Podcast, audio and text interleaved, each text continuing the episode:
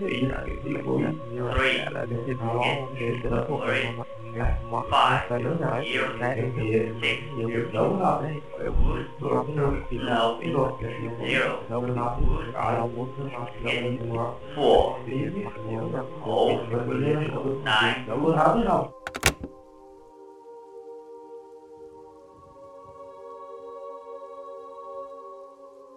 صدای آژیر صداییه که برای همه ما کمابیش آشناست. صدای خیلی بلند و دلهور آوری که در خیلی از موقعیت ها به وسیله نیروهای آتش نشانی یا پلیس شنیدیم. ولی اگه بهتون بگم موجودی اون بیرون هست که از آژیر به عنوان وسیله دفاعی یا حتی شکار استفاده می‌کنه واکنشتون چیه؟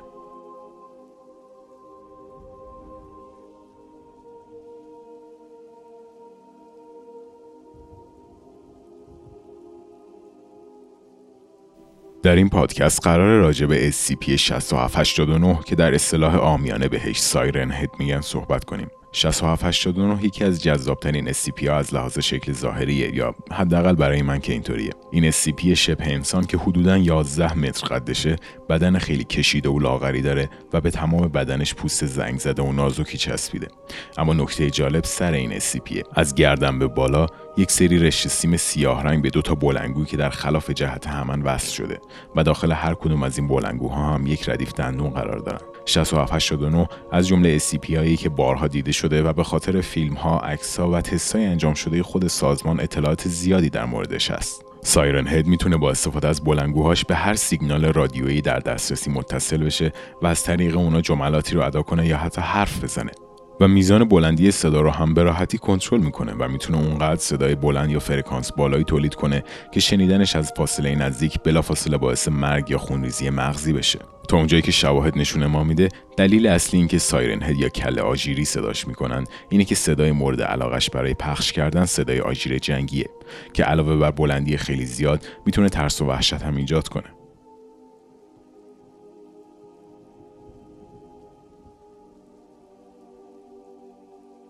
سایرن هد اولین بار در سال 1966 در آریزونای آمریکا دیده شد. بر اساس گزارش های پلیس، سایرن هد از صداهای مختلف برای جذب افراد داخل قلمرو خودش استفاده می‌کنه و تقریبا هیچ کدوم از نفراتی که به جستجوش رفتن دیگه دیده نشدن. وقتی سازمان اولین بار از وجودش باخبر شد، بلافاصله یک تیم MFT برای جستجو و دستگیریش فرستاد که متاسفانه نتیجهش فاجعه بار بود. تنها سربازی که از اون واقعه جون سالم به در برد، نقل می‌کنه که 14 نفر از افراد تیم بلافاصله بعد از شنیدن صدای آژیر از فاصله ده متری دچار سکته مغزی شدن و خودش هم به علت فاصله بیشتری که داشت فقط شنواییش از دست داد. بعد از این اتفاق سازمان دستور حمله یک بمب افکن رو به محل زندگی سایرن هد میده که بعد از انجام موفقیت آمیز مأموریت و آسیبی که بهش وارد میشه دستگیر و به پایگاه نامعلومی منتقل میشه.